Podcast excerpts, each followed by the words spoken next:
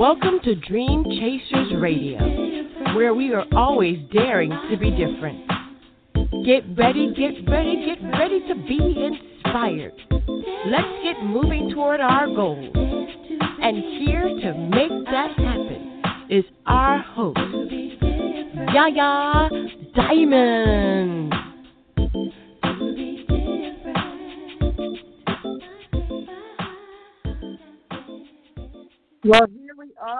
We are. We are daring to be different once again. Here I am.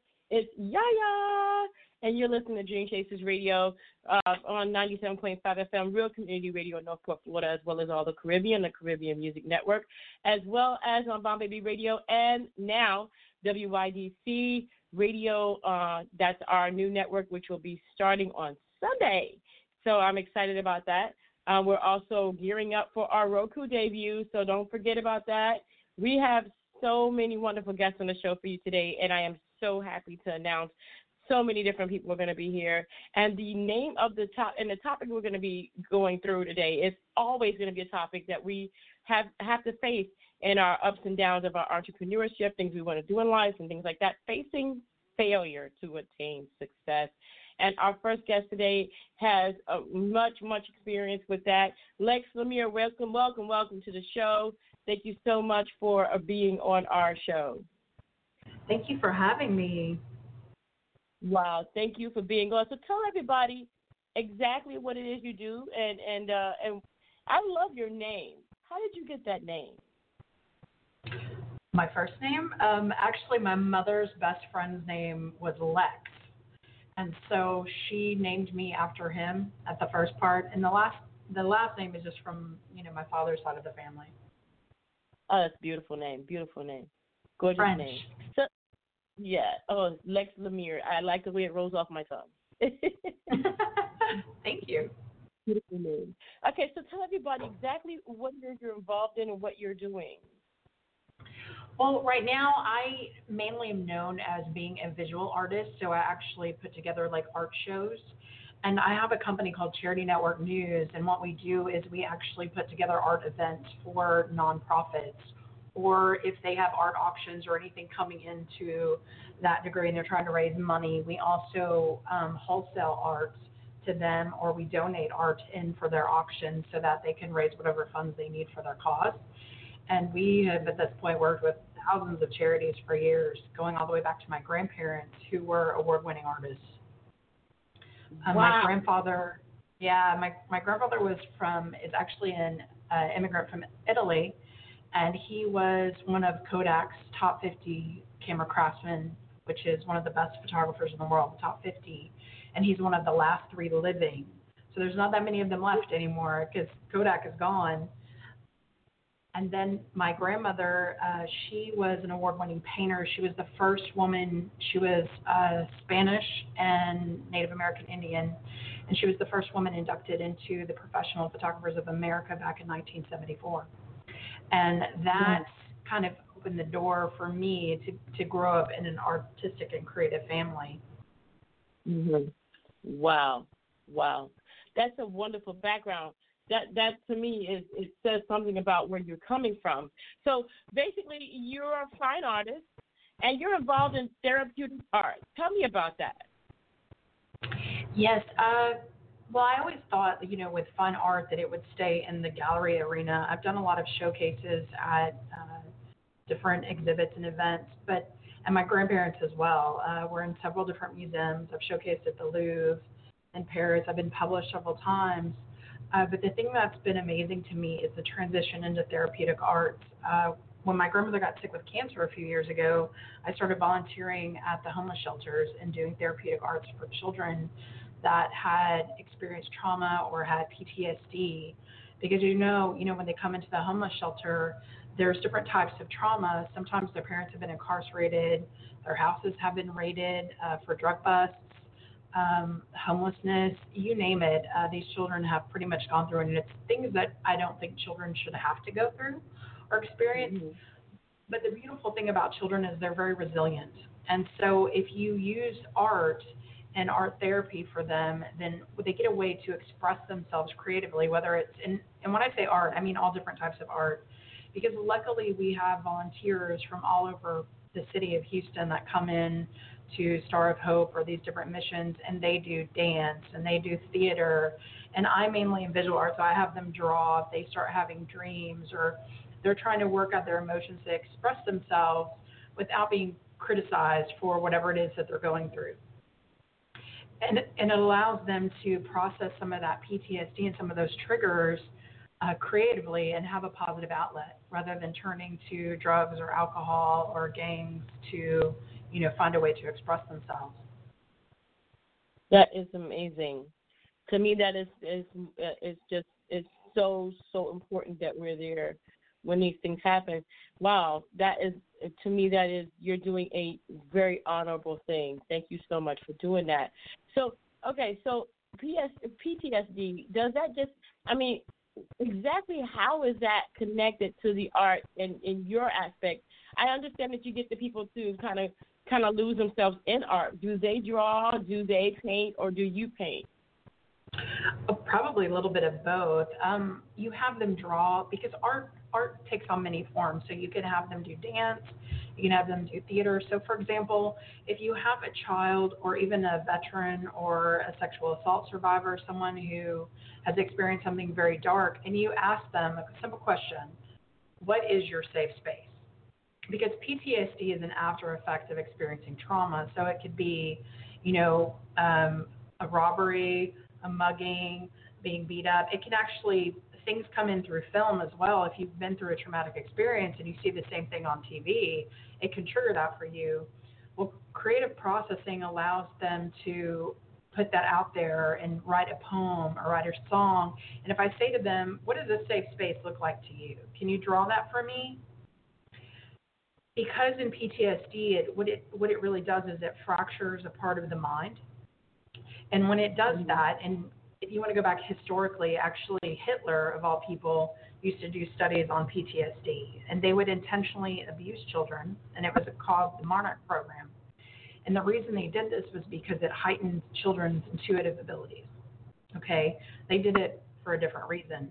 Now, when you're dealing with children with PTSD, even adults, it heightens their intuitive ability. And so if hmm. you can say to them, I want to show you what a safe space looks like, it allows them to figure out, well, what is a safe space? And when in my life did I find a safe space? Because they've done studies, even if a soldier is taken hostage, that in your mind, you have to be able to find that safe space because that's what protects your mind. And so the beauty of therapeutic art and guided meditation and hypnosis and energy medicine, these things allow you to protect your mind and create a safe space for you to be in emotionally and physically so that your body can heal and restore itself rather than just giving you another medication. Right. Yes, definitely. Now, my, my condolences for losing your mentor in the hurricane. How how has that changed your life? I know that you you lost your home, you lost your mentor. How does this? I mean, how does how did that kind of work out for you to where you are today? And did it did it do anything for you? Oh my gosh, you know, I've seen. I grew up in Texas, so I've seen quite a few many hurricanes, and this one by far, Hurricane Harvey, was different. Uh, we knew, you know, the the mayor didn't make the announcement for the city to be evacuated uh, when the governor did. The governor made it on Wednesday. The mayor made it on Saturday. Well, that's when the hurricane made landfall, and it was such a tremendous downpour. Like I had 40 feet of water. So if you can imagine, like across the street from me were a set of apartments, and I had parked my car up on the third level. And actually, what was interesting is my mom was over, and I actually went and grabbed her car and parked it up. And she said, "Why are you parking it so high?" And I said, "I don't know. I just have a feeling." And so, and so I just went with my gut, right? And thank goodness I did, because let me tell you, when the hurricane made landfall, Saturday night. By Sunday morning at 4 a.m., the water rose six feet in 30 minutes. Oh my gosh.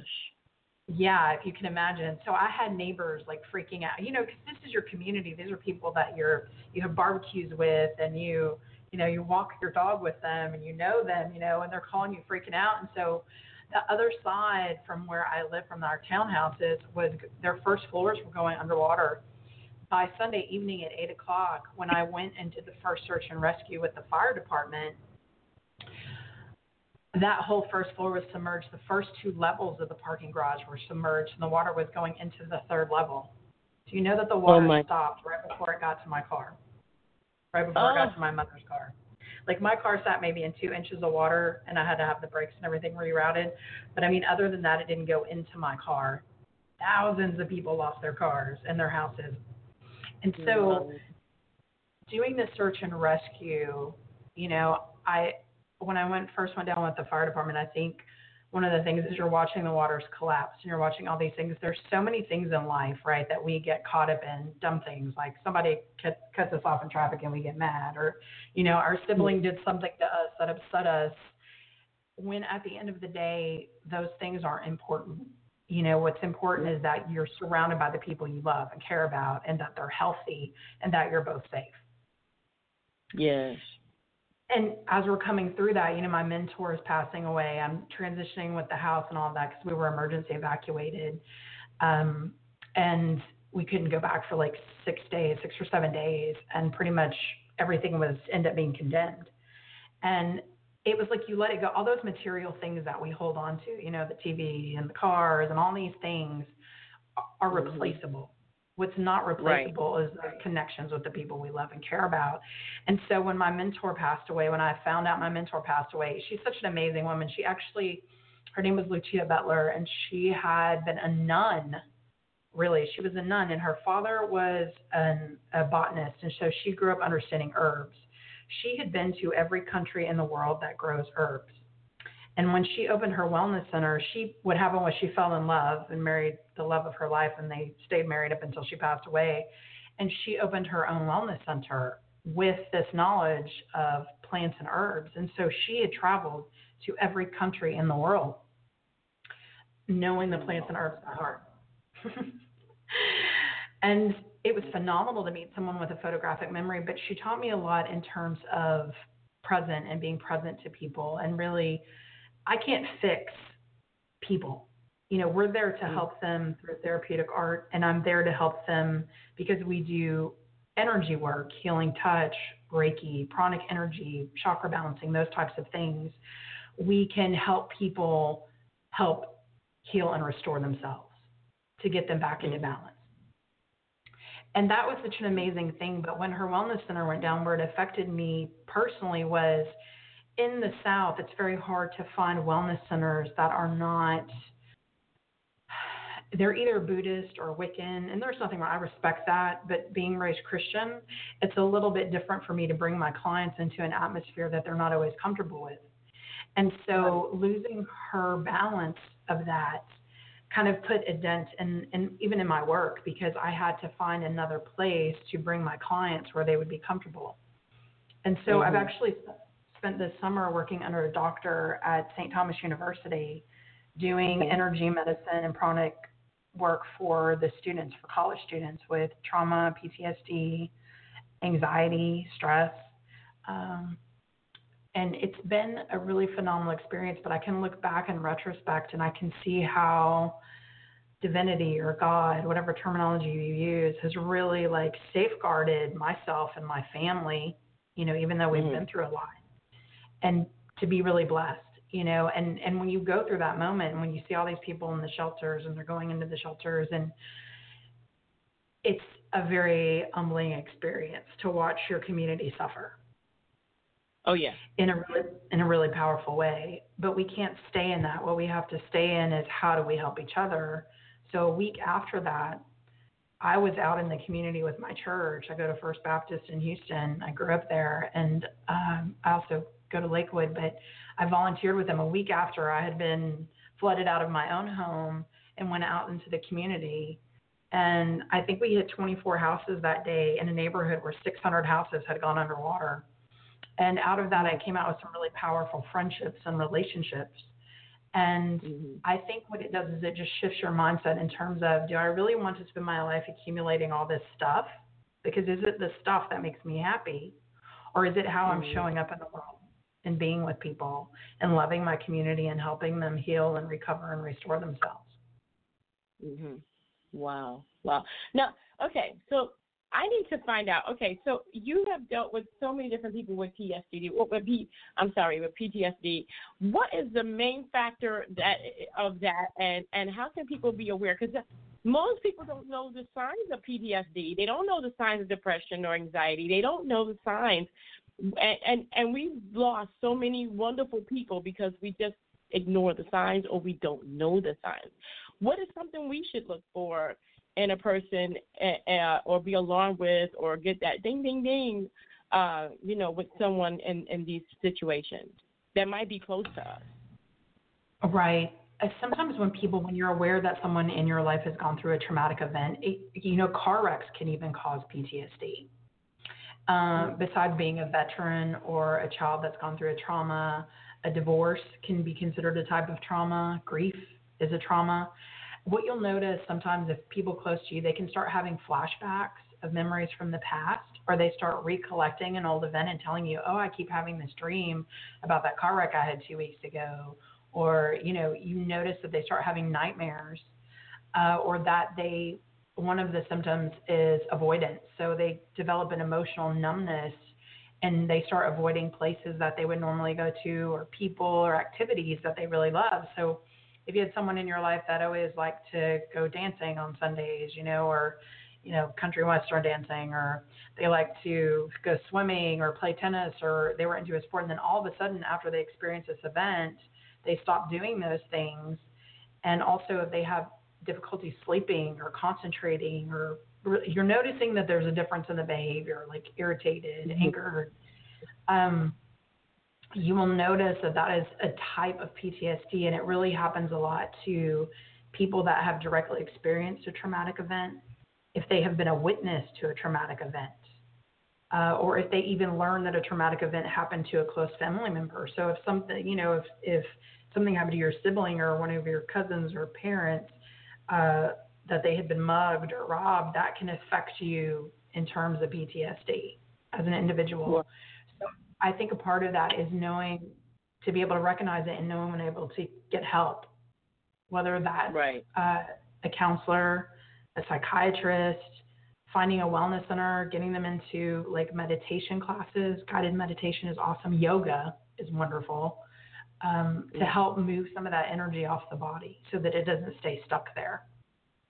Wow, wow. And let me, let me ask you a question because I've I've always wondered about Kate Spade. You had the wonderful opportunity to work with her. How was that?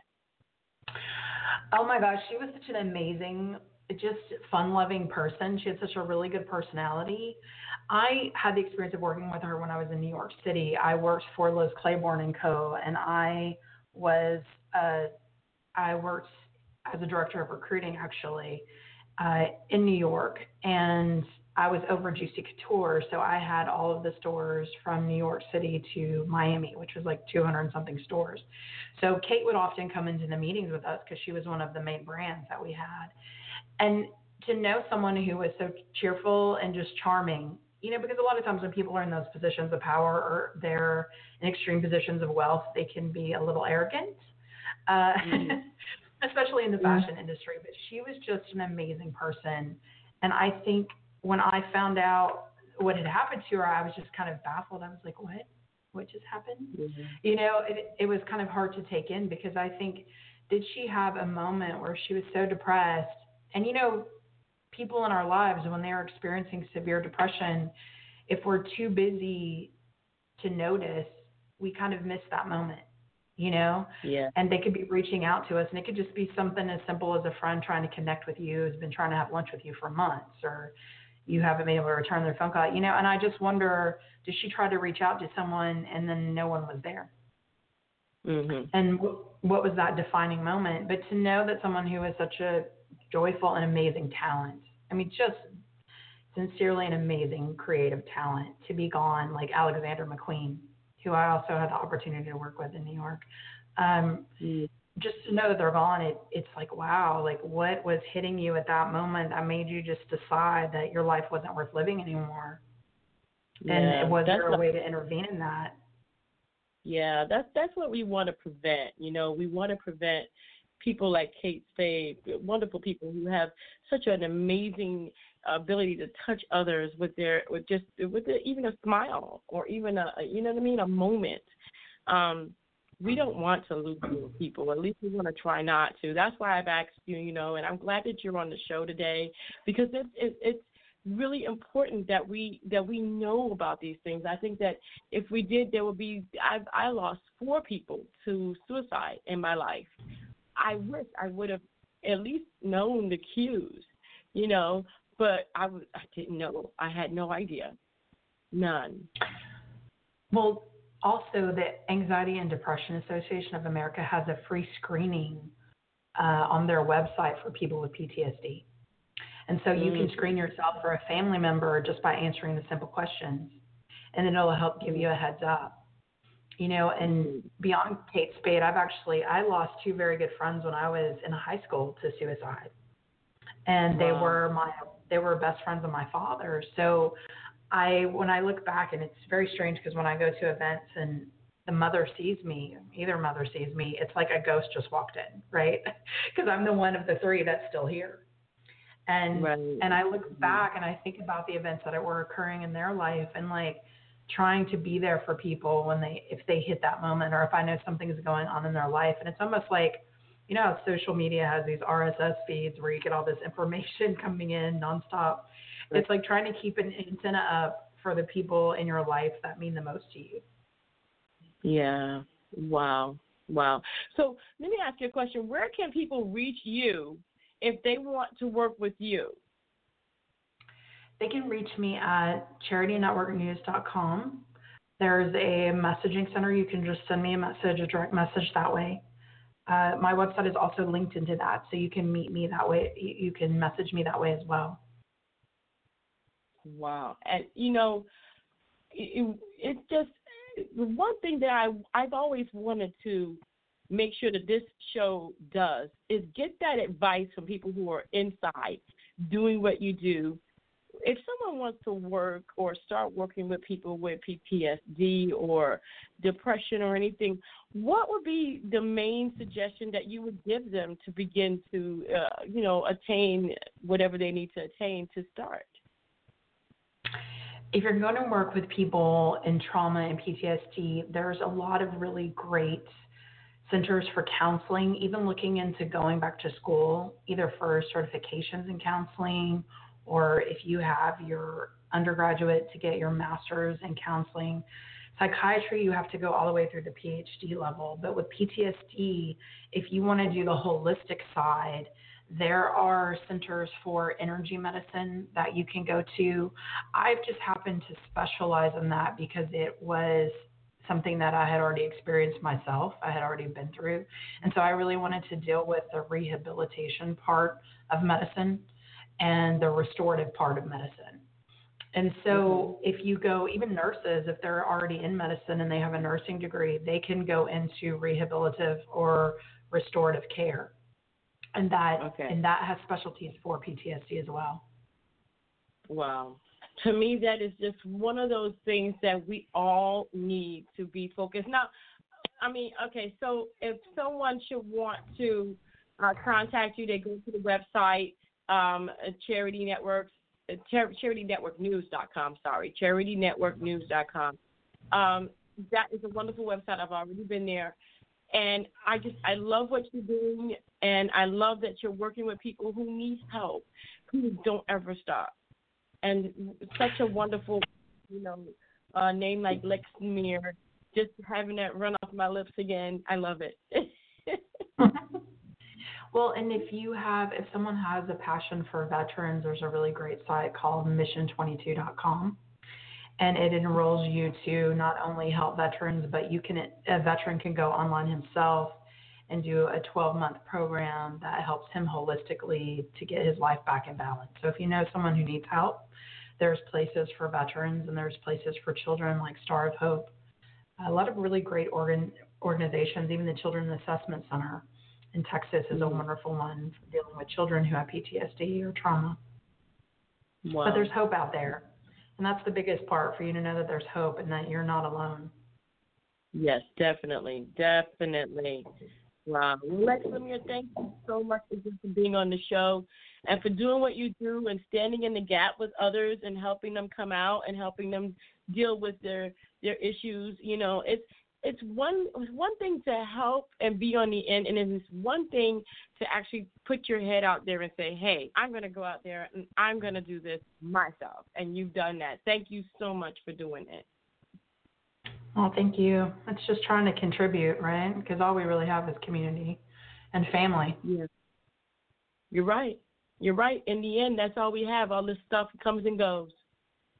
Mm-hmm. Know? I think what I really, I think what's the beauty of it is, is with the hurricane, it really shows you that God is there for you in the sunshine or the storm, and it really was mm-hmm. community that pulled us all together. Wow. Well, I want to thank you again for being on the show. It has been such a pleasure having you, and you're so positive, and you've gone through the failure, and now you're in the success part. I want to thank you for being such a wonderful example to others of how, you know, things happen. Things happen, but you can still move on. And you are a prime right. example of that. Thank you. Thank you so much. And I, I just hope everyone, you just know you can overcome. It takes time, but you can. Definitely, definitely. And you guys can reach her at charitynetworknews.com. Again, that's charitynetworknews.com. That's Lex Lumiere. It's a beautiful name. I'll never forget you. Thank you. thank you for having me. All right. Thank you for being on the show. Until next time. That is such a wonderful thing to give your life for other people so that they can come out. I mean, what other person has most the most joy at nighttime when you're sitting at home and you look over your day, you've actually done something for others. It makes you feel so much better about your own life that you've given a piece of it to someone else that needs it. It's amazing. To me, you know, being that I was almost clinically depressed myself, I I wish I had that, but this is what I have. I have the radio station, and that's why I started it to get out. That was, I guess, that was my safe place.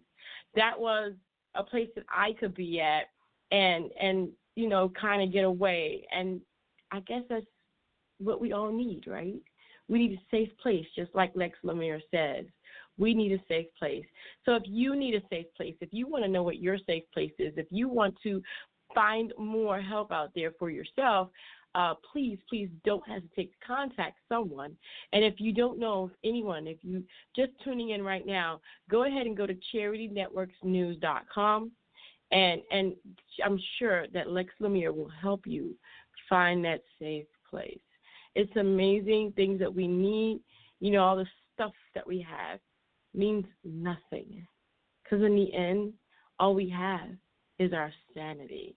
So I want to thank you again for tuning in, and I want to thank Lex Lumiere for being on the show and bringing us such a wonderful thing. I mean, it's so important that we have these things. So important that we know that there is help out there for for all the things that we need, for all of our ailments, for all of the things that we think we need, because in the end, uh, we are going to be our own our own help because you have to be strong enough to get to that point. So if you're having an issue, please go ahead and reach out. Tell someone about it. We don't want to lose anyone else to anything besides love. All right, this is Yaya Diamond. We're going to take a short break and we'll be right back. Don't you go anywhere. You're listening to Dream Chasers Radio on, uh, I, I guess you're listening to us on a lot of different places. so here it is KRS-One, substance, substance abuse.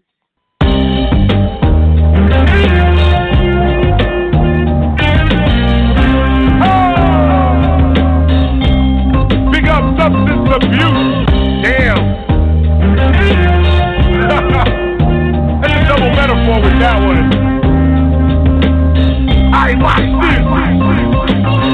Yo, it's true, there's nothing new under the sun before. Johnny Cash, man, was singing about guns. Was all about flash, or just wanna have fun. Was trying to get the back, or was taking you to class. But y'all are ADD. If I'm gonna listen, y'all better make me think why you say these things. And you don't have to rap about saving trees. It's understood that we're all about making cheese. But your number one goal should be how to blaze these beats. We running the track like our brains in cleats. With that defiant beat that fly in the streets. And I know where to land. This is hip hop, but if you say jump, I don't say when. Respect the past, live in the now, and leave something for the hereafter. Perfect this craft like the blast master. And if you ain't caring, staring right past it. And it's not just because I'm an arrogant bastard. We big up red rap, we big up KRS, and your where you at? In the future, I can see that we never going back. Like a train, I'm on the track or whatever, never back. Hey, yo, big up SO3, hey, big up red rap, we big up KRS, and your where you at? In the future, I can see that we never going back. Like a train, I'm on the track or whatever, never back. MCing is my craft, sir. I perceive things faster. I come from my future, not my past, uh. sir. I'm smooth like lacquer. We were taught that the past comes first and the future comes after. But the year doesn't matter. I appear as a rapper with rec rap, SO Trey in the year after. When time doesn't pass ya. And you can ask the master what comes after, and he replies laughter. The future we after is past disasters, past flashes, flashes, and gun blasts. We don't need apocalyptic taxes, pumping fear faster. Hear the blast master and laugh after. The future is more colorful than past rappers. Think about that, city life, less tractors, more real people, less taxes. No more backstabbers, the government's a non-factor. So we pick up SO3, hey, we pick up Red Rap, we pick up KRS, and your where you at? In the future I can see that we never going back. Like a train, I'm on the track or whatever, never back. Hey, yo, pick up SO3, hey, pick up Red Rap, we pick up KRS, and your where you at? In the future I can see that we never going back. Like a train, I'm on the track or whatever, never back. Ask me what's more dismal, the future or the past. 'Cause in the past, rappers had more respect, pub and cash, plus a lot of flash. Clubs to crash. On my visit played on TV, LPs was selling fast. Who could tell that wouldn't last? Remember getting advances, now we advance into a future that seems to have less chances. The past, it seems scandalous. No labels was the shady. Now I just wish there was still some labels left to pay. But stressing this is crazy, cause we're never going back. Gotta focus on the merch, the tours, the shows we're rapping. Still appreciated, cause these peeps are and. Want a future where you don't have to rap like shit to make it. Cause facts have been misstated when it comes to who's the dopest. Got love for yesteryear, but the future's where we're focused. The future, where the hope is. You wanna start some bread, trying to keep some hope alive for the times we got ahead. So we pick up SO3, hey, we pick up Red Rap, we pick up KRS, and your sub where you at? In the future I can see that we never going back. Like a train, I'm on the track or whatever, never back. Hey, yo, pick up SO3, pick up Red Rap, we pick up KRS, where you? In the future I can see that we never going back. Like a train, I'm on the track whatever, never back. Yo, crazy shout out to my man Don Salon, Don Wave One, you know what I'm saying? The original Six Sense crew, DJ Lion, Cut Master Kurt, and of course, Blast Master KRS-One. We ain't never looking back, you know what I'm saying? It's time to move forward.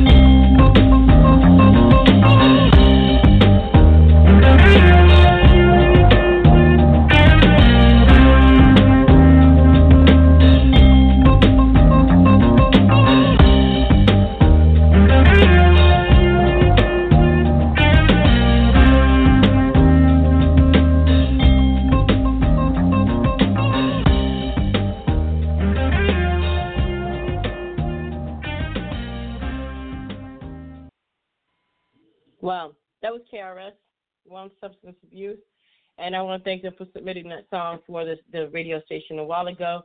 Uh, you know, going through failure to obtain success, what do we need? I mean, you know, me being the person that I am, being that I've failed many, many times, if you want to call it failure. Me personally, I don't call it failure. I just call it many ways of knowing what not to do.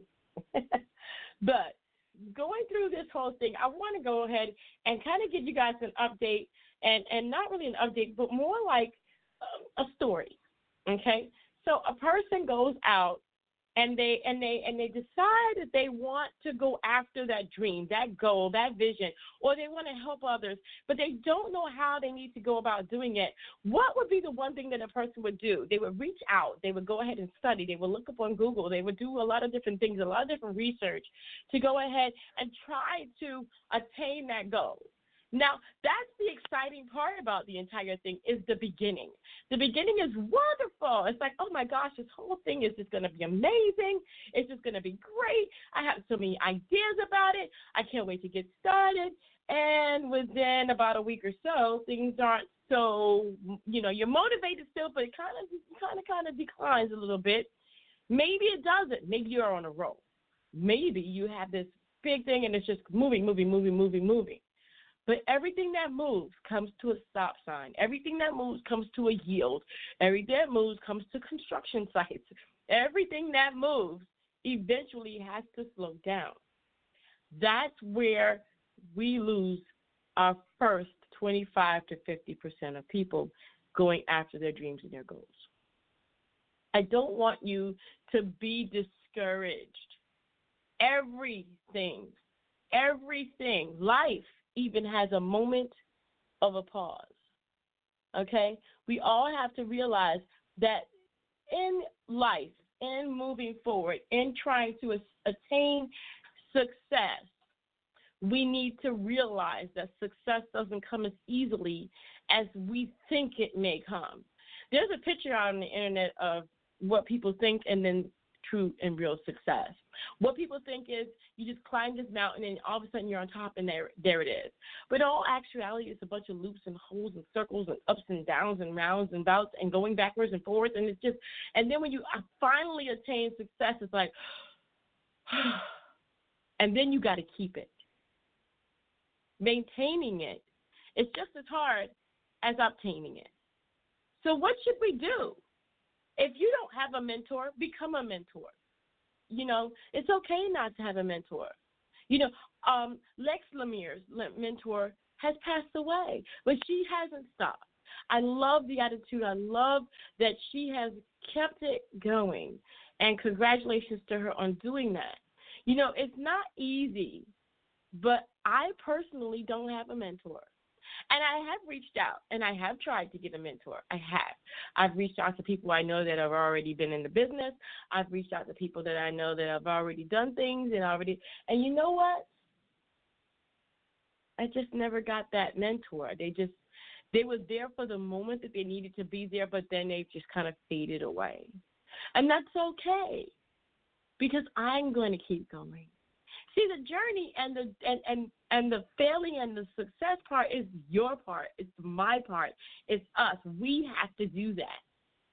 That is our journey, and every one of us has a story to go with our journey and with our failure and with the coming out of failure. What do I call? Why do I say failure? Because most will say, "Oh, you failed," but in all actuality, you did not fail. If you're continuing to do what you want to do, if you're continuing in that dream, you're continuing in that goal that you have, that's not failure. That's not even a setback. To me, you're you're successful because you did not give up, because you kept going, because you are marvelous.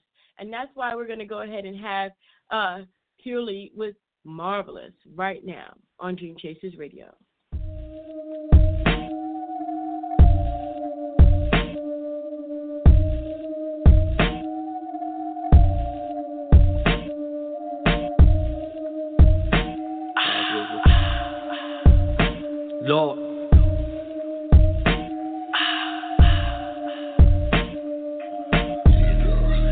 Booth, feeling marvelous, real confident. Close the zip like it's a cardigan. Why you starting? What you got? Just some common sense. Gets acting out, so I guess we gotta stop it. Real shit, I'ma still spit, ain't no stopping it. Six pack with a zip sack. The consequence, 12 round, pull up in the charges like they Thomason. Hope my future lift up to the sky like a rocket ship. My drink deep purple, just like rockin'. Way to profit it, run the bank like it's Providence. Six way, waiting for the hour just to drop them in. Bubble guts all up in my stomach, think they clockin'. I wasn't aiming for a scholarship, my brain was feeling tolerant, the cash was looking dominant.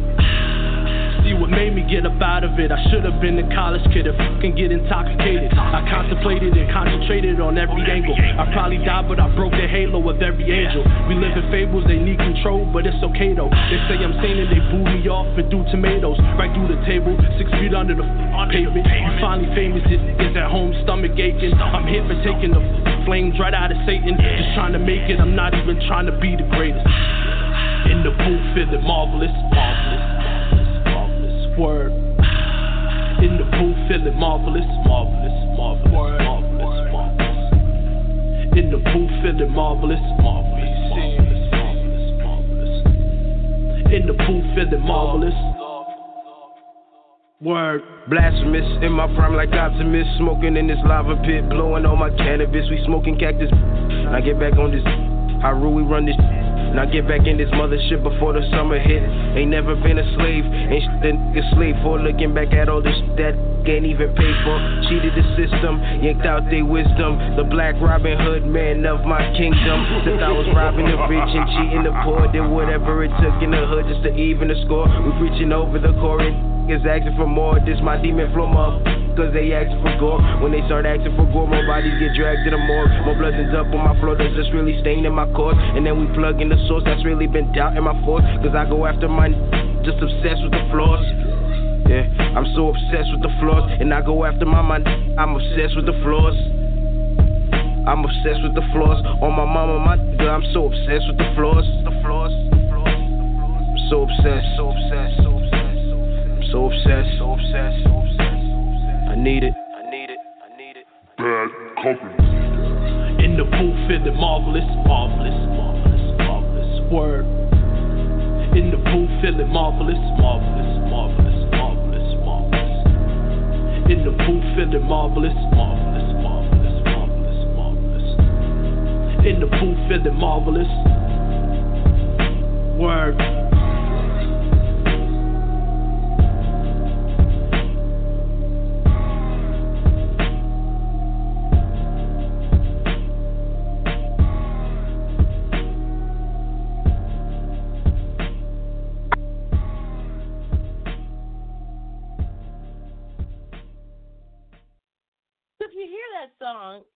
In the booth feeling marvelous. And what is he doing? He's recording his song.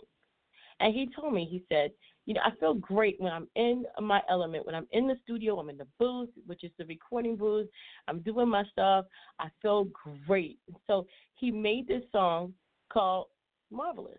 And that's where he feels great at. And I want you to feel great. I know that a lot of people listen to this radio show and a lot of people say that it's amazing what you do. You changed my life. Yeah, yeah. Well, you know, I really don't think I change people's lives. I just kind of help you to understand that there are so many wonderful people out there doing their dream, and I'm bringing them on the show for your sake, for your inspiration, to show you that it can be done. The impossible is only impossible until it's done, and then when it's when it's done, it's not impossible anymore. There's a story about the what is it the five minute mile or was it um no it was the one minute mile or the two minute mile something like that. I can't really think right now. But most of you guys know about this story but i want to say it anyway before it was possible, people used to think that their their lungs would explode if they did it so quickly, and and so nobody really attempted to do it until one person came along and they did it, and then all of a sudden everybody could do it. I'm letting you know right now that you may be you may be that one person that shows everybody it can be done. So what are you going to do since you're the first? You're going to do it, right? You're just going to go ahead and go after it. Look, it's not going to be easy. There is nothing in life that's easy. Waking up in the morning and knowing that you got to go back to a job that you don't love is not easy. Wake up in the morning and going to the job you do love, but know you have some hurdles to overcome. Guess what? That's not easy either. To have your own business and to make your own money is not easy either. There, there is gonna be, there are always gonna be, and there is going to be some hurdles that we all need to go over. We all need to jump. We all need to overcome. There are things in our lives that yes, we're gonna have to deal with head on, head on. But does that discourage you? Will you allow it to discourage you? I hope not. I hope not. I um, want to go into a discreet yet real story about a young man who I wished I had more influence over. But ultimately, he has passed away. And I wrote this song about him in the day, and it's been recorded twice. And this latest one is called Wise Man, and it's by Reverend Barry and the Funk. I am the main singer on this uh, on this song, but this song really touches me because It's true. Um, it didn't end up right, but that doesn't mean that this song it was it was created to help others as well as that young man. So here it is, Reverend Barry and the Funk with Wise Man.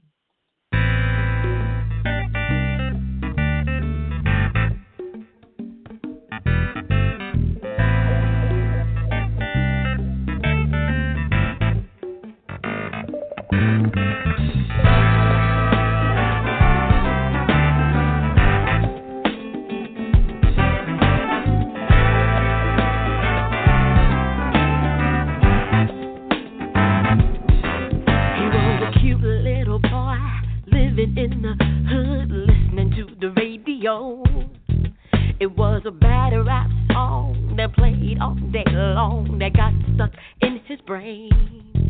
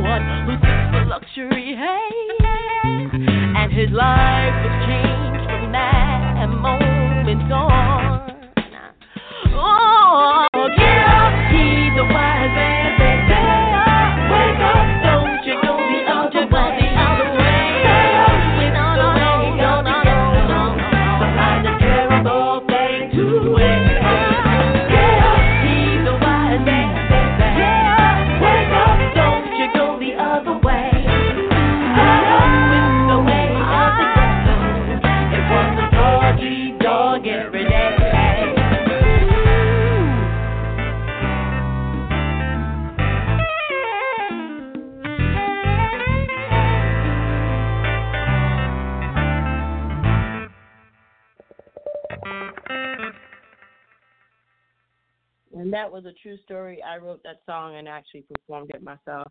Uh, Wise Man is a very dear song to me, especially since that young man is no more, um, and he has, uh, he, I guess he just didn't listen. And so uh, we do have those things where we, we are going up through, we're facing failure. Can I say that that was a failure of mine that I didn't succeed in uh, helping that young man? Well, when a person wants to be helped, that's great. There was no getting through. What do you do? Do you accuse yourself? Do you hold yourself in contempt? Do you put yourself down because of the the lack of being able to help someone who really doesn't want to be helped? That I can't answer. Only as an individual can I say that I cannot hold myself responsible for someone who did not want to be helped. And yes, I do miss and dearly love that young boy. Um, I just have to let him go. And unfortunately, sometimes that happens. And and you know, we all have stuff that we have to deal with. Facing failure to obtain success is not just a business thing, it's a life thing. It's things that happen in our lives to keep us from moving forward sometimes. However, when you're when you're bent on it, when you're strong on it, and even though you may not be strong on it, maybe it's just maybe you're not strong. Maybe at that moment this is the weakest moment of of your life. However, however the case may be, I will let you know that going on, moving forward, is going to be the most courageous thing that anyone can do in a, when they face situations that are meant to bring us down. That makes us very beautiful. And that's why I want to play this next song, Aviva Beautiful.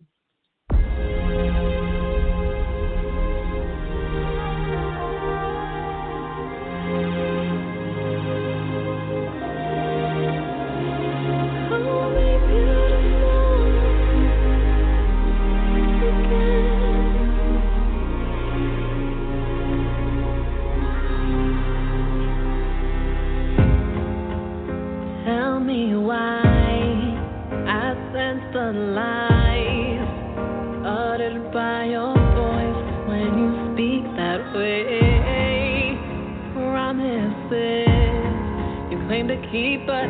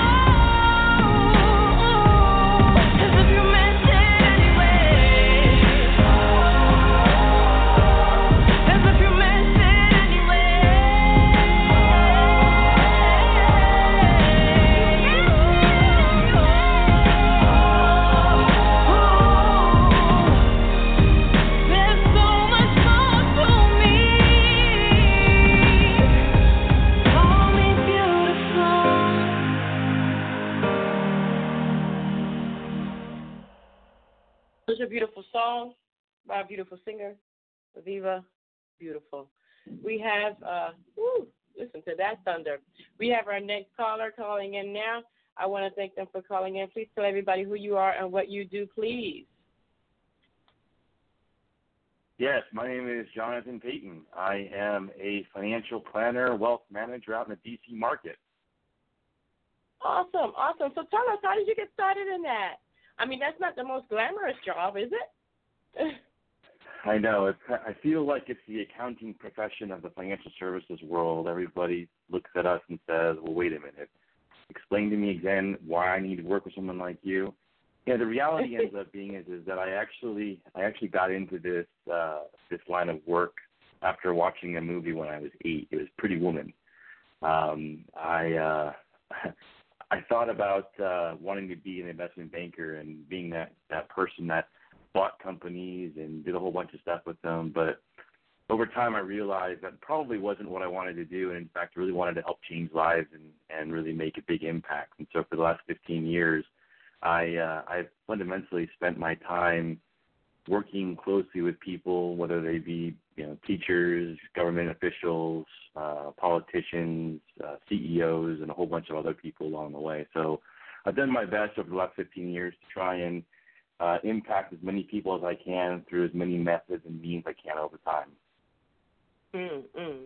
Now, tell me exactly. Yeah, why do we need to have you there? What what what is it that we need that we're missing? You know, it's an interesting question. Uh, so I have followed a lot of the the big people, big name people on, uh, you know, their radio shows, if you will, and I won't name names, but many people will probably know they have a lot of talk show radios and they're on TV and the pundits and so forth, and a lot of them have good intentions. And what many people don't realize is, is that many of them are not actually licensed or qualified to give uh, investment advice. And so then you get to the next level and you say, well, who is licensed? Who is qualified to give advice? And I guess it really depends upon your definition of how you want to define qualified. But the the reason why I believe that people need somebody they can trust, who they can ultimately turn to and say, that's somebody that I need to listen to. To me, is somebody who has experience, who has knowledge, but also has the credentials, right? So, for example, I have 10 different designations I have two different degrees. I spent 15 years working with thousands of people one to one, working through crunching the numbers, sitting in the living rooms, sitting at the dinner room tables, and, and helping people. Whereas I feel like a lot of the people that I read and I see on TV, they're, if you will, they're so far removed from the front lines that they they tend to lose sight of certain things. And so when I think of why someone needs uh, an advisor or a planner or whatever you want to label us as, it's because at the end of the day, while we're all intelligent people, we can't all just WebMD ourselves to a financial future of success. We have to figure out who we can rely on, who we can trust, and you have to be able to have the belief that that person is going to be with you not just now, not just tomorrow, but five years from now, ten years from now. And unfortunately, our industry gets a bad rap because a lot of the people in our industry are more transactional rather than relationship. And so that creates this well, you're in it for yourself, you're not in it for me, and you're trying to sell me something. So I really strongly believe that if you're going to work with someone like me or anyone else, you really need to be able to make sure you understand who it is that you're talking to, what it is that they're trying to achieve, what is their purpose, and are they actually listening to you? And are they actually thinking about what your needs are rather than potentially what their needs are? Yeah, I got you. I got you. Now, you know, I, I understand all that. And a lot of people are going to cut you off right now. You know why they're going to cut you off? They're going to say, well, I can't afford that. You're right. You're absolutely right. And I would make the argument that if you invest in yourself, you invest in your future. And that's a very cliche comment. And so let me break it down. When mm-hmm. I think about the fact that ultimately there are three tools that define future success there's the cash flow statement, i.e., your budget. There's your balance sheet, which is your financial health, your net worth. And then there's your goal statement. And I've worked with people, again, that are teachers making $40,000 a year to government workers that are slaving away doing our service, doing their service for us. all the way up to the people who are extremely wealthy. And it doesn't matter who you are or what end of the spectrum you are. If you use those three tools, you will eventually reach your intended goals in the future because you'll be able to develop a disciplined process, a disciplined style of trying to figure out what you need to do day in and day out to achieve that goal.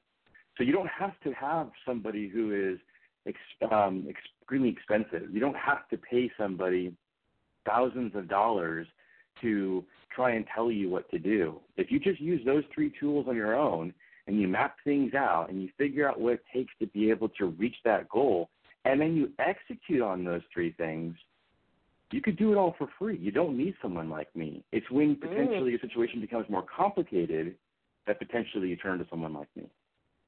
Right, right. Now you know it's amazing that most people will look and say that they don't need it. I only make nineteen thousand dollars a year. I only make twenty two thousand dollars a year. I can barely afford myself. But you just gave them the principle on how to do it themselves for free. Let me ask you a question. What do what are the main mistakes that people make when they make nineteen thousand dollars a year?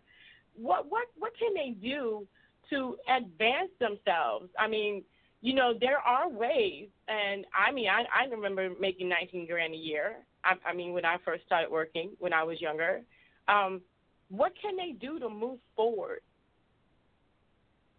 It's a great question. It's a great question, and, and honestly, there are two fundamental truths that I think people have to come to terms with. Number one, they have to look at themselves in the mirror and they have to ask themselves how important is their future to themselves. And then number two, they have to look at the shiny objects that potentially dangle in front of them and ask themselves, is that shiny object really worth trading my future for? And it doesn't matter whether it's financial, whether it's academic. At the end of the day, everything we try and do in life is for a purpose. It's for a vision. It's something you want to move forward to because no one wants to stand still.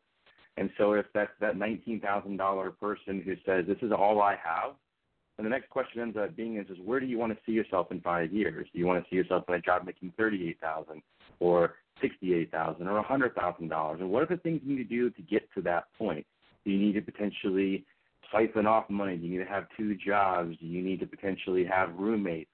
All of those questions help figure out where does that dollar go. But what happens ends up being is, is we are so stuck in where we are today and the fact that that that nice shiny object gets dangled in front of us, whether it's a pair of uh, shoes or nice clothes or taking going out to nice you know dinners or you know, just doing something that in the moment feels great, gets that dopamine rush, but potentially puts you further and further behind. And that's why right now, unfortunately, in America, most people who say they want to retire, i.e., around say 65, are retiring with less than $100,000 to their name and are relying on government benefits like Social Security to be able to try and fund their future. And I won't get into the politics of it, but the biggest problem ends up being is, is that if we're not seeing those types of benefits increase at a rate more than inflation, then it's really hard to be able to plan for a 20 or 30 year quote unquote retirement on benefits that are still looming and we don't know whether they're going to be there. So it comes down right. to those three tools that I mentioned and figuring out whether or not that, that your future is important enough for you to be able to prioritize it 1st mm-hmm. Now, I, ha- I do have a question because everybody gets an income tax.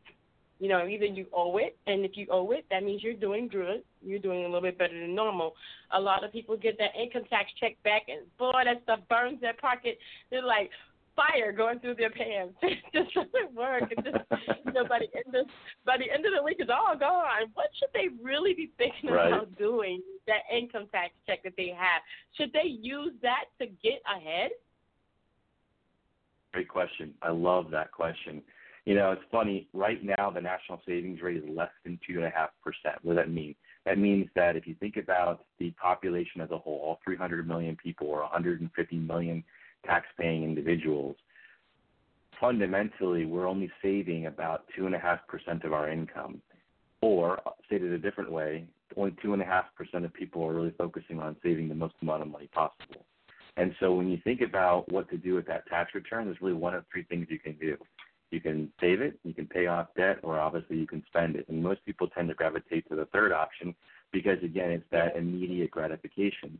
But if you really focus on the fact that, hey, you know, I haven't taken a vacation in 12 months or 24 months or heck, maybe even ever, I really would like to do that. Let me go ahead and peel some of this money off and put it over here in a in a short-term money market account, and I'm just going to close my eyes to it. And I'm going to let you know every single day or every single week or every single month, how often, uh, depending upon how you get paid, I'm going to go ahead and you know stick a couple bucks in that account. And before you know, at the end of the year, now you might have a thousand dollars, now you might have fifteen hundred dollars, and now you can take your very first vacation, or you can take a consistent vacation year over year.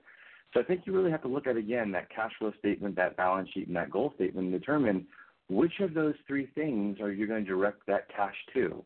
And really, in my mind, it really goes back to that goal statement. If you want to send your child to college, if you want to be able to pay off that debt and free up some of that monthly cash flow, that tax return really can do a lot for you. But really is dependent upon your individual goals and how you prioritize your life.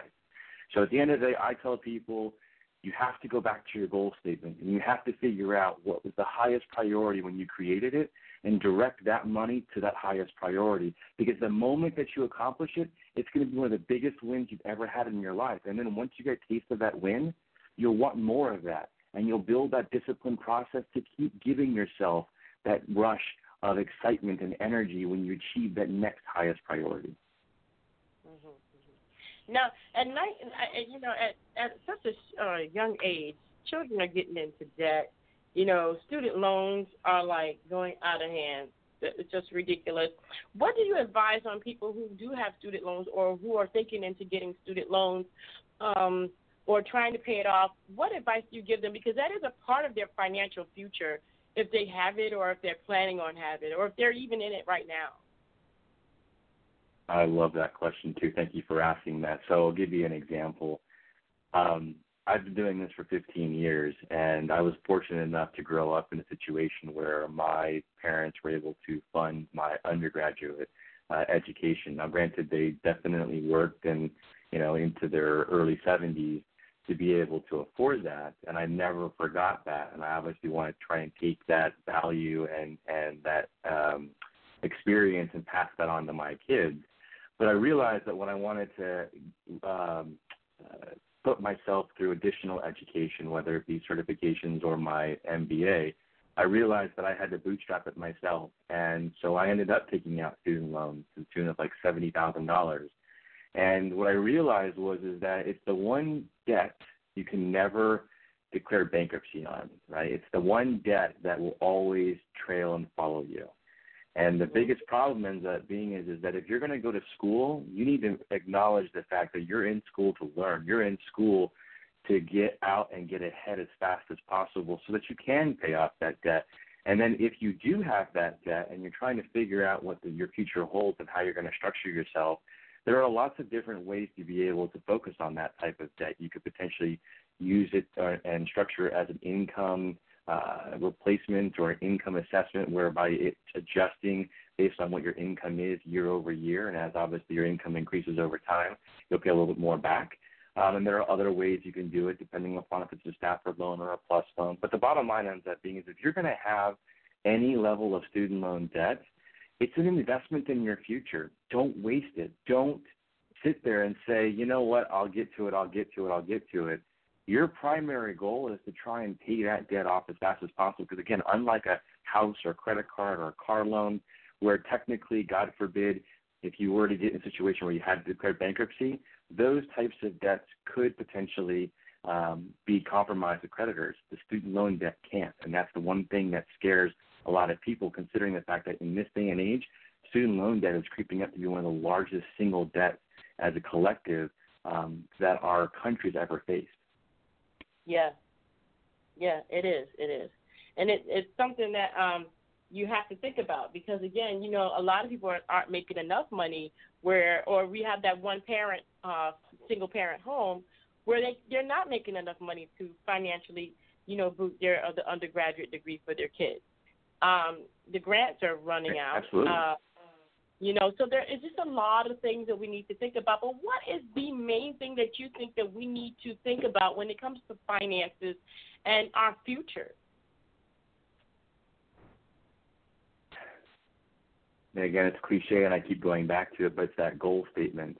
And you know, I'll give you an example, a, a mathematical calculation to show you how you can actually achieve that desire to pay off that or pay for at least that college. So if we said, for example, that college was going to be, and assuming it's just tuition, mind you, was going to be fifty thousand dollars at an in-state, maybe community college, as an example, or potentially depending upon the state, maybe even a four-year college. Um, and so in this example, let's say it's fifty thousand dollars, and I have in this example ten years to go.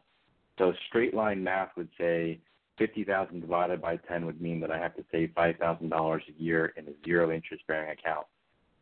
If that goal is a high priority because I want to make sure that my kids don't have that level of debt, then I have to prioritize amount of money. I have to prioritize that four hundred plus dollars every single month, and I got to figure out where I'm to get it from. But if you do things a little differently and you think about the fact that it's a long term investment and you decide that you want to take on a little bit of risk, and again, there's lots of ways to interpret this, then that 400 plus dollars could turn into 300 plus dollars because now, because of the time frame that you have, you're going to get some level of compounding return. So when you think about your finances and you think about your goals in the future, everything starts with the end in mind. Everything starts mm-hmm. with trying to figure out where it is you want to go and how important that goal is because then you can determine with the money you have today, with that first job, second job, maybe even third job. Because I remember growing up, I had three, actually, I had four jobs at one point in time. And it was all trying to get ahead, trying to figure out what that future looks like. And if you know where you want to go and you're and you know how important it is to get there, you will do whatever you can to scrimp and save to achieve that objective in the future. And if you just think through it the right way and you just put the dominoes in place, all it takes is that one tip and all the dominoes fall down the way they're supposed to fall down. And it all goes back to those, those three things the cash flow statement, i.e., budget, your balance sheet, i.e., your financial health, what you own, what you owe, and ultimately that goal statement. Those three things will determine your path forward. Mm. Now, today's show is about facing failure to attain success. I think in everything that we do, we have to face some amount of, you know, failure, whether it be, uh, you know, uh, a rerouting of your business or something that declined that you thought would be great in your business. What What do you say about that? What is the main thing that you would say about, you know, uh, putting your money up at a little bit of a risk? Is there going to be a moment where it's going to dip and then come back up? Should we be uh, should we be patient? I mean, how does that work? That's a great question. I think the answer to that question is twofold. One, you're going to fail. You're going to have to acknowledge it. You're going to have to let it wash over you. That failure is coming. The problem ends up being is we just don't know when it is, so we can't prepare for it. So in order to try and figure out how to prepare for it, we have to run through the mental simulations in our mind as to what are we going to do, how are we going to do it, how are we going to get there, right? And so if it's let's say money risk, right, the money that we're going to invest in something, um, we have to be able to determine what is that level of risk that we're willing to accept. And a simple example would be is, is that if ten thousand dollars all the money you had, and it was going to be the amount of money that you had to be able to uh, cover uh, if rent isn't able to be made or if the car breaks down or something else, then you might not necessarily want to take risk with that pot of money. But let's assume that pot of money is set to the side and it's set in that checking and savings account, and that's your emergency fund. And we have a few dollars left over, an extra two, three, four hundred dollars a month left over that we want to put towards the future. Now we have to ask ourselves, am I focused on the present or am I focused on the future? If I'm focused on the future, then what happens in the market today is irrelevant. Those gyrations in the market have been there for years. You can't, and, and it was ironic is, that every time I talk to clients or potential clients, they always say, well, this next thing is going to be different. Well, okay, but you know, if you go back 30 years and you think about what we went through, whether it was again the conflicts, the wars, whether it was recessions, whether it was savings and loan crises or banks closing down, everybody was worried in that moment like the sky was falling. So when you think about risk, mm-hmm. risk is ultimately based off of you, your personal level of risk. Are you willing to put forth the energy and effort to acknowledge the fact that you have five or 10 or 15 years? And if so, then you have to make smart decisions. Now, unfortunately, smart decisions are something that you have to educate yourself on. And there's lots of places that you can go to learn about that stuff. But if you make smart decisions, then the risks that you take today are going to be smoothed out over time. They're not going to feel like their ups and downs are as violent when you're three or four or ten years from where you started. So in the long run, failure, I, you know, there's a, I think right now across the internet, uh, and maybe it was even Will Smith that said it, um, you have to fail often, you have to fail fast, and you have to fail forward. And I agree with that 100% because if I look at my own life, I look at the fact that when I started off uh, right out of college, right, I tried to start a business and I ended up taking on debt. And I had to turn to my uh, family and I had to ask them for help. And, you know, some of them said no and some of them said yes. And even then, to that extent, I still had to bootstrap my way out of it. Then I had a child at a young age and I had debt and I had to figure out how to get out of that. And that's where I started to work multiple jobs. And so as time ticked forward, I started to learn more stuff. And then I got, then, you know, I can remember one of my biggest um, failures personally where I just enrolled into my MBA, and six weeks into it, my wife turns to me and says, I want a divorce. And so now I'm kind of shell shocked with that question. Uh, and mind you, it's a full time MBA program. And I've got my two kids that are young adolescents at the time, and I've got a demanding 60 hour a week job. And so I had to literally basically pull my pants up like everyone else. I had to go to work and I had to get my stuff done at midnight to 2 a.m. and I had to try and pull my emotional life together. So I think honestly, if you can embrace failure, you will get stronger over time. If you run away mm-hmm. from failure, you will always fear things. Wow, wow. Now I want to ask you one more question. I know I asked a lot of questions, but you know, for me, this is like questions that maybe people out there have, and I'm a curious person. That's why I have a radio show. Um, so, sure. Um, those are mic, those are micro donate, like when you have like an app on your phone where you can buy a, a percentage of a share of uh, of a company. Is that something that you would say people should start, uh, maybe look into? Um, is that legitimate? Is that a way to kind of learn the market and also to, to begin saving, like kind of like an incentive or a motivational thing? Yeah, it's a great that's a great question. You know, it's it's hard to answer that question because as you could imagine, everybody's different. It's kind of like flavors of ice cream. Everybody's palate's a little bit different. Here's what I can say from a kind of a, a holistic perspective. I've seen people that have these apps that you can buy a one share of a classic car, right? I, you can potentially trade one share of stock. I don't care if it's a car, if it's stock, if it's a mutual fund. When you're thinking about what you're potentially going to invest in, there has to be an entry point and an exit point. You have to know when you're going to buy it and why you're going to sell it. And the reason I say that is because unless it's something like a Coke or it's something like an Apple where they've been around for obviously decades, um, and they tend to have their ups and downs, mind you. But you know, fundamentally, they've had a te- they standed the test of time. Whereas you look at companies like General Motors or Enron or MCI that have unfortunately closed their doors, and people have lost not only just their stock but their pensions you look at and say, if I'm going to make any investment in something, I better, by gosh, know why I'm making that investment and potentially when I'm going to get out of it. So if it's this micro trading where I'm going to buy a fraction of something, why am I doing that? What is my objective? And if it's going to be, I'm going to do it, and what potentially would be the cause to get out? And I'll give you another example. Right now, the hot thing that everybody's talking about is what? It's cryptocurrency. It's the idea that I'm going to buy into something like that and I'm going to ride this bubble up um, it's funny. I was talking to a friend probably about a year ago this time, and they were all excited. They put a whole bunch of money in, and granted, you know, from the time that we had talked to the end of last year, they had this massive balloon. They were like, "Yeah, I just made 20x on my investment." And I was like, "Okay, you need to sell out. You know, this is ridiculous. There's no way this can continue." And of course, they were like, "No, it's going to keep going. It's going to keep going." And I'm like, no, mathematically, there's just no way that something like this could continue this way. If you go back to the Right. 1800s and you look at tulips, right? Tulips had the same exact kind of upward momentum.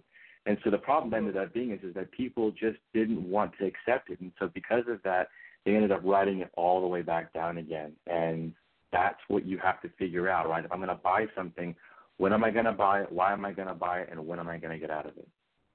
Yeah, yeah. Wow. Well, I mean, you know, if you're don't if you're doing five dollars, ten dollars, these micro things, I mean, it's not a big hit, you know. And and it to me, it's like okay, if a person's making nineteen thousand dollars a year and they put five dollars in and they make ten and they sell at ten, that's I mean, they made a hundred percent profit.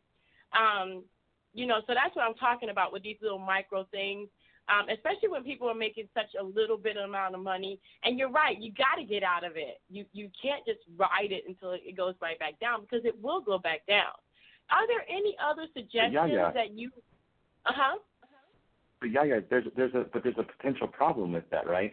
If I have Okay. this expectation that I can put five dollars in something and I'm going to potentially turn it into ten dollars, well, ma- well, mathematically it might sound right. What am I doing? I'm setting myself up for the expectation that it's easy to turn five into ten, or i.e., a hundred percent return. But then when I begin to deviate outside of that and I go into maybe more mainstream investments and I'm not getting my 100% return or 50% return, and now I'm potentially stuck with a 6% return or an 8% return, which mathematically, if you look at the stock market over the last 80 years, the S&P 500 has averaged, well, the Dow and the S&P, depending on how you look at it, right around 10% for large cap companies. Small cap companies are right around 12% the average annual return. So you have to be very careful because you're setting potentially the wrong expectation in one's mind. Not you, but just in general, the people out there, Right. if they're setting themselves up for it. So if you think about what you're going to invest in, and again, it's not to be kind of breaking uh, or hitting a uh, broken record here, but the reality ends up being is, is that most people can't budget. And if you can figure out how to budget and how to free up cash flow, you've already potentially made yourself a hundred or two hundred or three hundred dollars that you didn't have a, a month ago or two months ago. You've already increased your net worth by that hundred or three hundred or seven hundred dollars per month because you just stuck to a budget. Then from mm-hmm. there, if you're able to put it to the side and build up that emergency fund, which mind you, most people don't have. They use credit cards for that kind of stuff. But if you can put it in an emergency fund, like a savings account, right, where you're getting even a half of a percent or heck one percent, that's while it doesn't sound super sexy, that's something that fundamentally will allow you to gain momentum. And now you're at ten grand or fifteen grand in two years. And now at that point in time you can say, you know what? If the car breaks down, if the house blows up, I've got that fallback money. And now I can, to your comment, begin to dabble in these um, unique investment strategies that might exist out there. But to me, the quickest, fastest way to be able to make money and to increase stuff is to go back to the budget and figure out how to ultimately increase your monthly free cash flow, put it towards those goals, and then figure out how you're going to proceed from there. I'd love to tell you there's a silver bullet, Yaya. I would. But if that was the case, No, I'll tell you not. right now that we'd be walking around with a whole bunch of millionaires and a whole bunch of billionaires. Yeah, I know there is none. There really is none. And and uh, you know, going back Well- to the. Go ahead.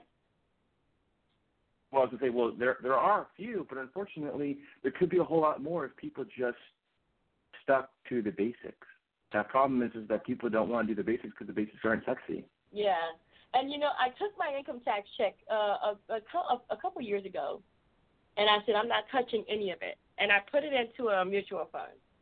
It was no, it was yeah, it was Mhm. last year. It was a year ago. Not this, not this one, but the last one. And uh, put it into a mutual fund. It wasn't a lot of money, and it doubled. It's doubled in a year and a half. But that's something I'm not even looking at. I'm not even going to look at it. It's something that it, it was extra money. I didn't need it. I put it in there, and that's what it's going to sit.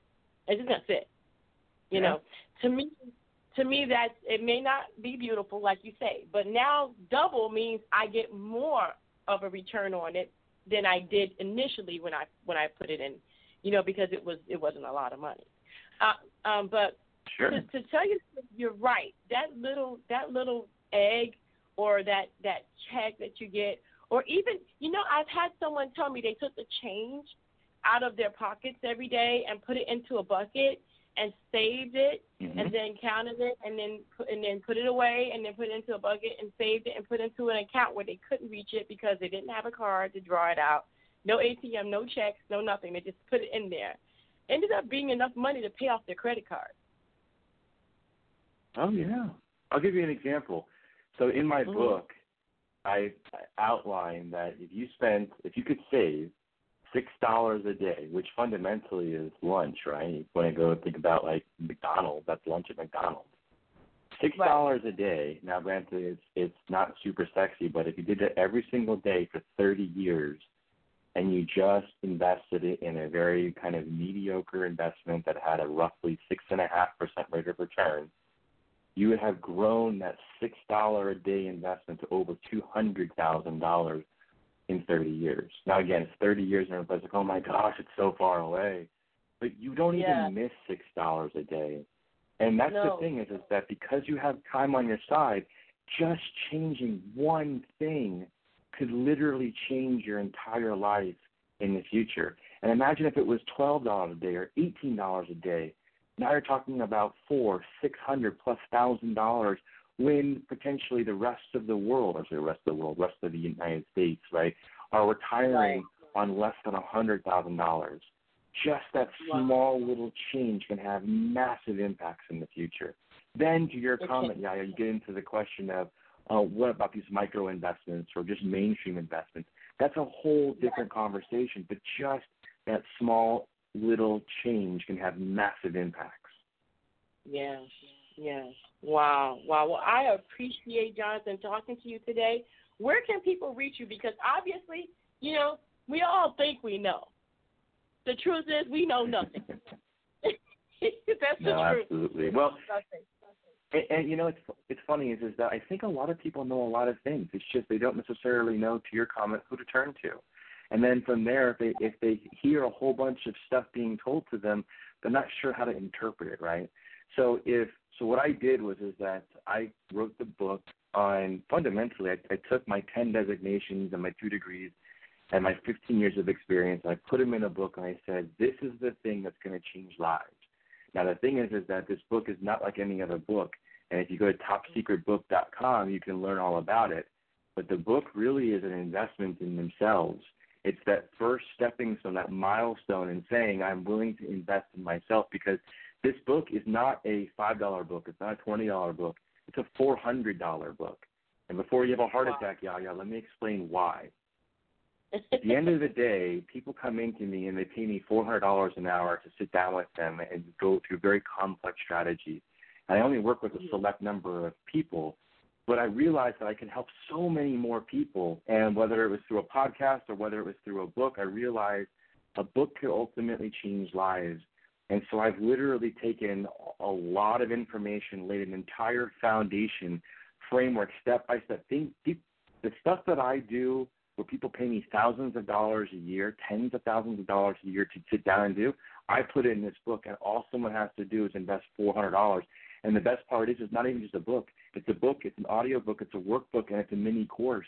All of that wrapped mm. together to be able to say, look, invest in yourself now. Follow the step-by-step instructions that I walk people through, and start taking back control of your life. I put stories, strategies in there that people have already told me, have bought the book and said, I did these three things and made back the money 3x, 5x, 10x in 30 days just Mm. by doing that stuff there. And so at the end of the day, whether you're the kind of person who's super skeptical, I completely understand it. But I'm telling you mm-hmm. right now, you have to believe in somebody, you have to trust in somebody, and you have to trust in the process. I'm not sitting Yeah. here to blow smoke up at somebody. I don't I don't need to sell this book. I'm literally looking at it and saying, well, this is for the people out there who want to change. And the reason why I'm not giving it away for free is because when was the last time you got something for free, you read it, and you actually executed on it? Some people do, but most people, they go, oh, this is nice information, they put it on their bookshelf. I want someone to Yeah. have that investment, make that investment right now, so that ultimately they can feel like they say, I have to get that money back. And not only that money, I might double my money or triple my money in a short window of time. Right, right. Well, wow. Well, that's going to be topsecretbook.com, right? Topsecretbook.com gets you in, walks you through it, gives you some stories, gives you some some experiences from people who have looked at it and used the book, um, and it really tells a story of of what it is the per- book is purpose for, and how people can use the book. So topsecretbook.com, go there, look at it, and uh, you know, hopefully it can change your life, or hopefully it can help you get back on track. Awesome, awesome. Well, I want to thank you again so much for calling in. It has been a wonderful show. Jonathan, thank you so much for doing what you do. It's my pleasure. Yaya, thank you for doing what you do and thank you for helping people out there take back control of their lives. Hey, you know what? I mean, you know, this is helping me too, so don't don't don't tell nobody though, okay? Absolutely. Okay. All right then. We'll talk soon. Absolutely. Thanks so much, Yaya. All right, bye bye. Wow, wow. So go ahead and go to topsecretbook.com and look at it and see if that's something that may interest you. You know, we all have something we need to, to do and accomplish in our lives. And uh, hey, there are people out there that are coming on this show that can help you with that. We're going to go ahead and go to our next guest. I'm hoping I'm answering the right call. Uh, thank you so much for calling in. Can you please tell everybody who you are and what you do, please? Uh, my name is Phoenix, and I am a music artist. Music. Aha, ha, ha, ha. Phoenix, thank you so much for calling in today. You're welcome. All right, so being a music artist and doing what you do, tell us your ups and your downs and how you got into it. I mean, give us a story because everybody has one. um, I started in gospel. My grandparents raised me, and they are pastors, and they have a church. Mhm. And so, So after, ma'am, yeah, that that's the beginning of of of your love for the music. yes, ma'am. Wow. And um, I was as I grew up um into the music, I ended up being the solo singer and writer for a lot of um the choir songs and the spokesperson for my grandmother's church um in radio, TV shows, and different programs around the United States for a couple of years. Mm, mm, mm, mm. So now, now that you, you know you've been bit by the the music bug because that's what it is. It's a music bug. I I I I, I Yeah. think the difference that it's it's anything else than a bug because I've been bit by it too. um, yeah, yeah, it's a passion. It is. It is. So tell us now where you're at in your music career and exactly what you do now as a rapper instead of a singer. Or do well, you do I'm both? Uh-huh. I'm still a singer. I'm still a singer. I do both.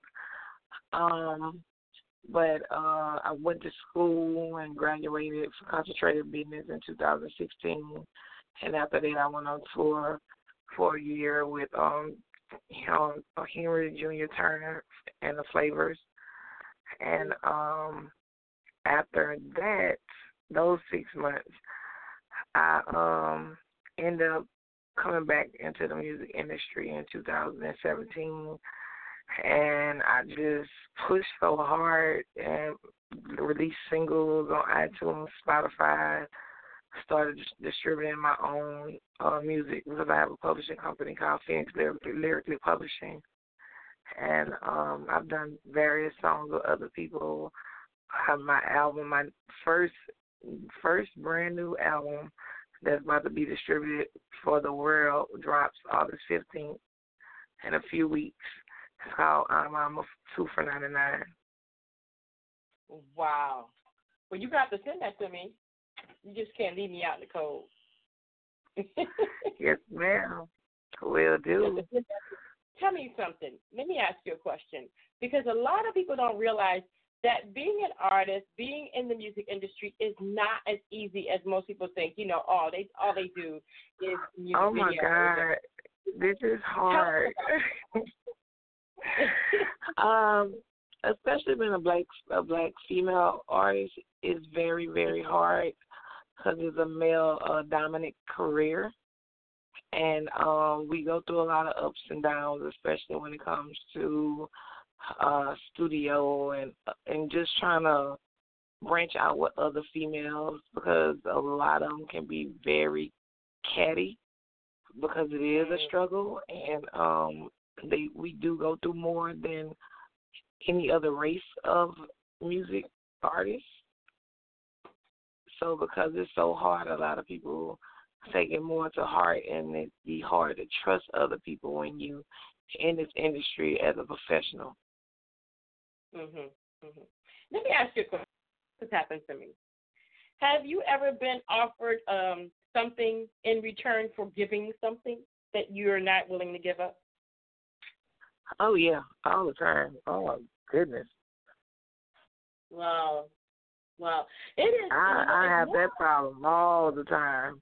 I even Really? have people uh catfish me. Like um the last two years I've been um kind of like the most in my life to where I've had men and women try to catfish me as fake managers, uh fake radio uh uh DJs in different states. Um it's horrible. It's it's bad. You have to be careful. Wow.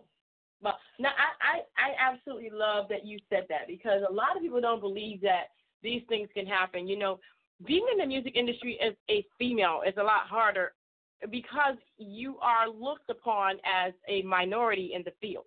You know, and not only Yes. that, a black female is even worse.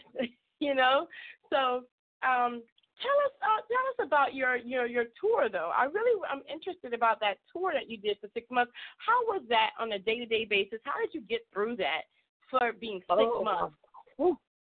Well, um, I went through a blues tour because I also write blues, jazz, and zydeco. I'm not a normal artist, so I write varieties of music because I am a music child and I love music. So um, it was hard because with the blues bands and singing songs with bands are totally different from just your regular rap and singing. Um, um, we have festivals. So some of the festivals will usually be three days, Friday, Saturday, and Sunday. And I did intern work on the business side behind that. So I was helping with the other artists, the new artists that was branching out. So I had to help them not have cold feet and be able to give the audience and the people what they wanted and also be able to give the artists comfort comfort to ensure them that you know this is what you want to do. You came this far.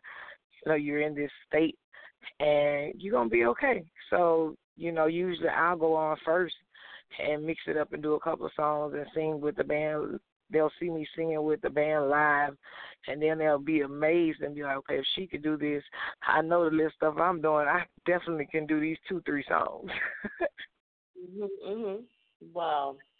Wow. Yeah, so you know they they didn't know that uh when they came in about three o'clock when the shows would begin. I was there at nine o'clock helping fix food for uh our food sales, helping get the tickets and the rosters together. Then we'll leave around ten, have to drive all the way to back to the loft about an hour and a half or two hours away and then okay, we're up. It's about three o'clock. We go to sleep, get those couple of hours, and I, we got to get right back up at eight. And this goes on for those three days. Now, touring, you know, most people think, you know, like I said, that touring is easy. It is really not, and it's a hectic schedule. No. You know, It's in exhausting. All, in all, oh, in all in all, And do you regret it? no, I don't. No, I don't. No, I would do it again, but uh I don't know if I want to do it again with blues bands and bands at all because those are more harder and pay less than you just going on your own tour. Mhm. Mhm. It's a little easier when you're just a singer doing your own stuff and a rapper doing your own stuff, and it's centered around you and only you, and a couple of more artists that is just on the um the line, you know. Mm-hmm. Now, when it comes to your music, when it comes to everything that you're doing, tell us, you know, what have you done in the in, in the ups and downs of your music of your career? Because everybody has those little real, you know, those little roller coasters that go up and down. What was the worst thing that you've experienced so far, and how did you get out of it? Um, I had tried to help uh older female and uh collaborate with this person and um it didn't work out at all but thank god that uh i always handle my business as far as copyrights in my songs because you wouldn't you would be surprised how many people will try to steal your songs and i've had songs stolen from me before in the past. So uh i was glad that this time i was on it immediately you know and um after a couple of months in investing in her as well, you know, I took a I took a loss and it got pretty ugly. Mm-hmm. And how did how did but, you work your way out of that? Um, I ended up going to a restraining order, and I had to mm. do, you know, I had to really uh, make some tough decisions, and I also had to, remind her that I had sole control and masters of my own songs, something that she couldn't take away from me or could delegate to control it all. So after a couple of emails and me just being real about how, you know, eventually I'm going to sue her, and I had to press charges, you know, of her stealing my uh video.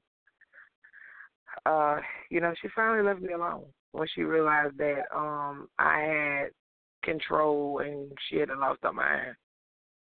Now, this is not a good situation at all. I'm going to look at it like this. As an artist that's no. coming up and after this person, that person has really messed you up for anyone else that comes along and is really sincere right. in what they need to do and get. Right. And this is the problem that I think most artists don't realize, and why record labels aren't uh, aren't signing a lot of people now, and why people are skeptical to work with other people because there've been people before them that have done this to the actual person right. That's helping them. You know, kind of bite the hand right. that feeds them. What uh, what lesson, uh, if any, have you learned from this uh, this situation? Um, I just learned that to do contracts now no matter what. And um I can't go off of my heart of feeling sorry for somebody and really want to see the best out of other people, especially older people that have been in the industry longer than me, you know. You when you when you're younger, you try you kind of like want to have somebody there as a mentor, so that they can help you sh- show you the things they did wrong, so that you can improve that and show them how to do things better and make it work, mm-hmm. you know, and solve the problems together. But it's very very hard to trust people like that. Yeah, yeah. Wow.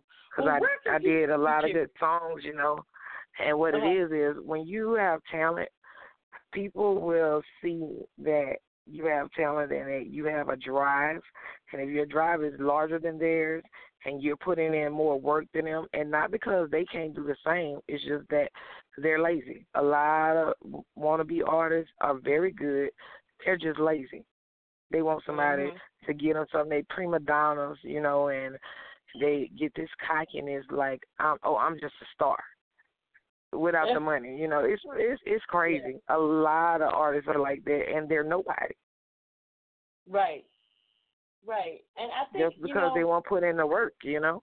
They won't. That's what I was getting ready to say. I think because they don't want to put in the work, everybody should do it for them, and and and that's mm-hmm. going to be a downfall as well. Wow. Wow. Right. Wow. Well, where can people reach you? Um, you can Google me F E N X X. You can find me on Spotify, iTunes, Tidal, Nappies, pretty much a little bit of everywhere. Uh, you can get in touch with me real quick on Facebook. I have a music page, Phoenix F E N X X, or either Tisha Sharper, T I S H A Sharper S H A R P P E R, or you can find me on Instagram, uh, Phoenix N T F E N X X E N T. Okay. and I'm really pretty um sharp when it comes down to my messages. I'm, I have a 24 hour window. awesome, awesome. I thank you so much for being on the show and for bringing your your story. You know, uh, I have so many people that are listening today, and you know, we get about 3,000 hits a day, maybe sometimes give or take a little bit more, a little bit less. But it's like people want to know the ups and downs. They want to learn from our mistakes. I think that we are pioneers, right. all of us, on on this, and we need to actually, you know, maybe we can't do it personally, uh, but we can definitely right. do it here on Chasers Radio. Is there anything that you'd like to leave the listeners with today? Um, yeah. Um, if you're an artist or if you're um thinking about being any type of artist, even if you do painting or you design, uh, you do hairstyles, you do um custom um design works for shoes or anything, you know, this is all entertainment and you have to first off it has to be business. So make sure that you have copyrights Make sure that you get your paperwork straight. I don't care if it's family members. When it comes down to money, and it comes down some sometimes it just comes down to a great impact of support because of what you're doing and the way you're investing in yourself. People will envy that. People will be jealous of that because they're lazy and you're working hard. So make sure that you protect of your arts. Mm. Yes, I totally, I totally agree. I 100 percent, totally agree. Totally. Yes. Wow. Wow. Well, thank you so much. You know what? I I'm gonna pub I'm gonna publicly apologize for yesterday. I could not get on to save my life. That's okay. I... No, no, it happened to me. This is the third time it's happened to me in ten years. Where it wouldn't, it, oh, the wow. system would not come up. It wouldn't come up. It wouldn't let me call in. It kept kicking me off. I'm like, you know what? I'm just gonna say we're just gonna have on tomorrow. So you know, I I I, I totally believe in uh, professionalism, and if I'm wrong, I'm right. wrong, and I do apologize for well, that. Um, yesterday we were supposed to have you on, but I thank you for calling in no, today no and being problem. so great. Thank you. Thank you. Thank you so much. And uh, Phoenix, if there's anything that we could do, like play your music, like send it over so we can do that on our radio station, we would love to do that. Thank you so much. Okay, I will do. And thank you guys. Thank you. Thank you again so much for calling in. Until next time, okay? Don't be a stranger. I sure won't. All right. All right. Bye. That was Phoenix. Let me tell you something. We all have dreams and goals and aspirations, and, you know, everything is important. Everything is important. If it's important to you, it's important. It means something.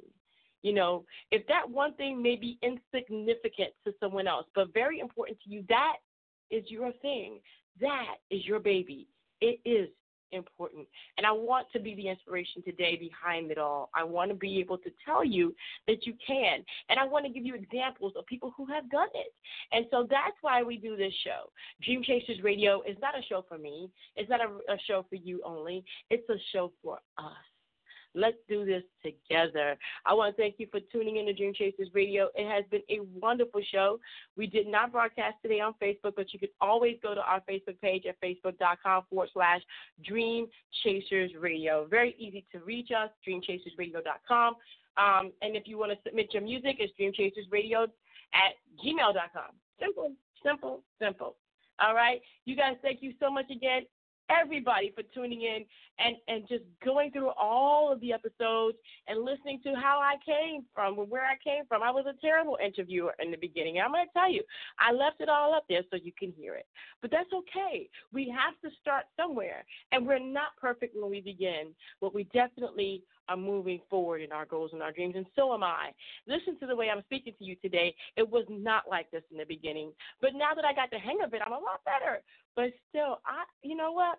We all have our ups and downs. We all have to come from failure to reach success, and that's what this this episode is about today. And I hope I've helped you and brought examples. I hope that all of us have helped you today to show you that you can. You can do it. It is not impossible. It's only impossible because you haven't done it yet. But go ahead and do it, and then it's possible. All right. I love you. I want to thank you for tuning in again, and I want I want to say that don't forget to always dare to be different, and don't forget that your dreams, your goals, are important not only to you but to all those who love you. Thank you again so much for tuning in. And I want to say good night, everybody. And until tomorrow, I'm going to have a special segment recorded and then I'll put it up for you guys. Um, it's an international one, so we're doing it a little bit early, but I will definitely have it up for you. And it's going to be pre recorded. But it's definitely going to be for, for you and it's going to be there for you to listen in. Thank you again so much for tuning in. And don't forget to dare to be different, baby. Until next time, guys. Bye. Mm-hmm.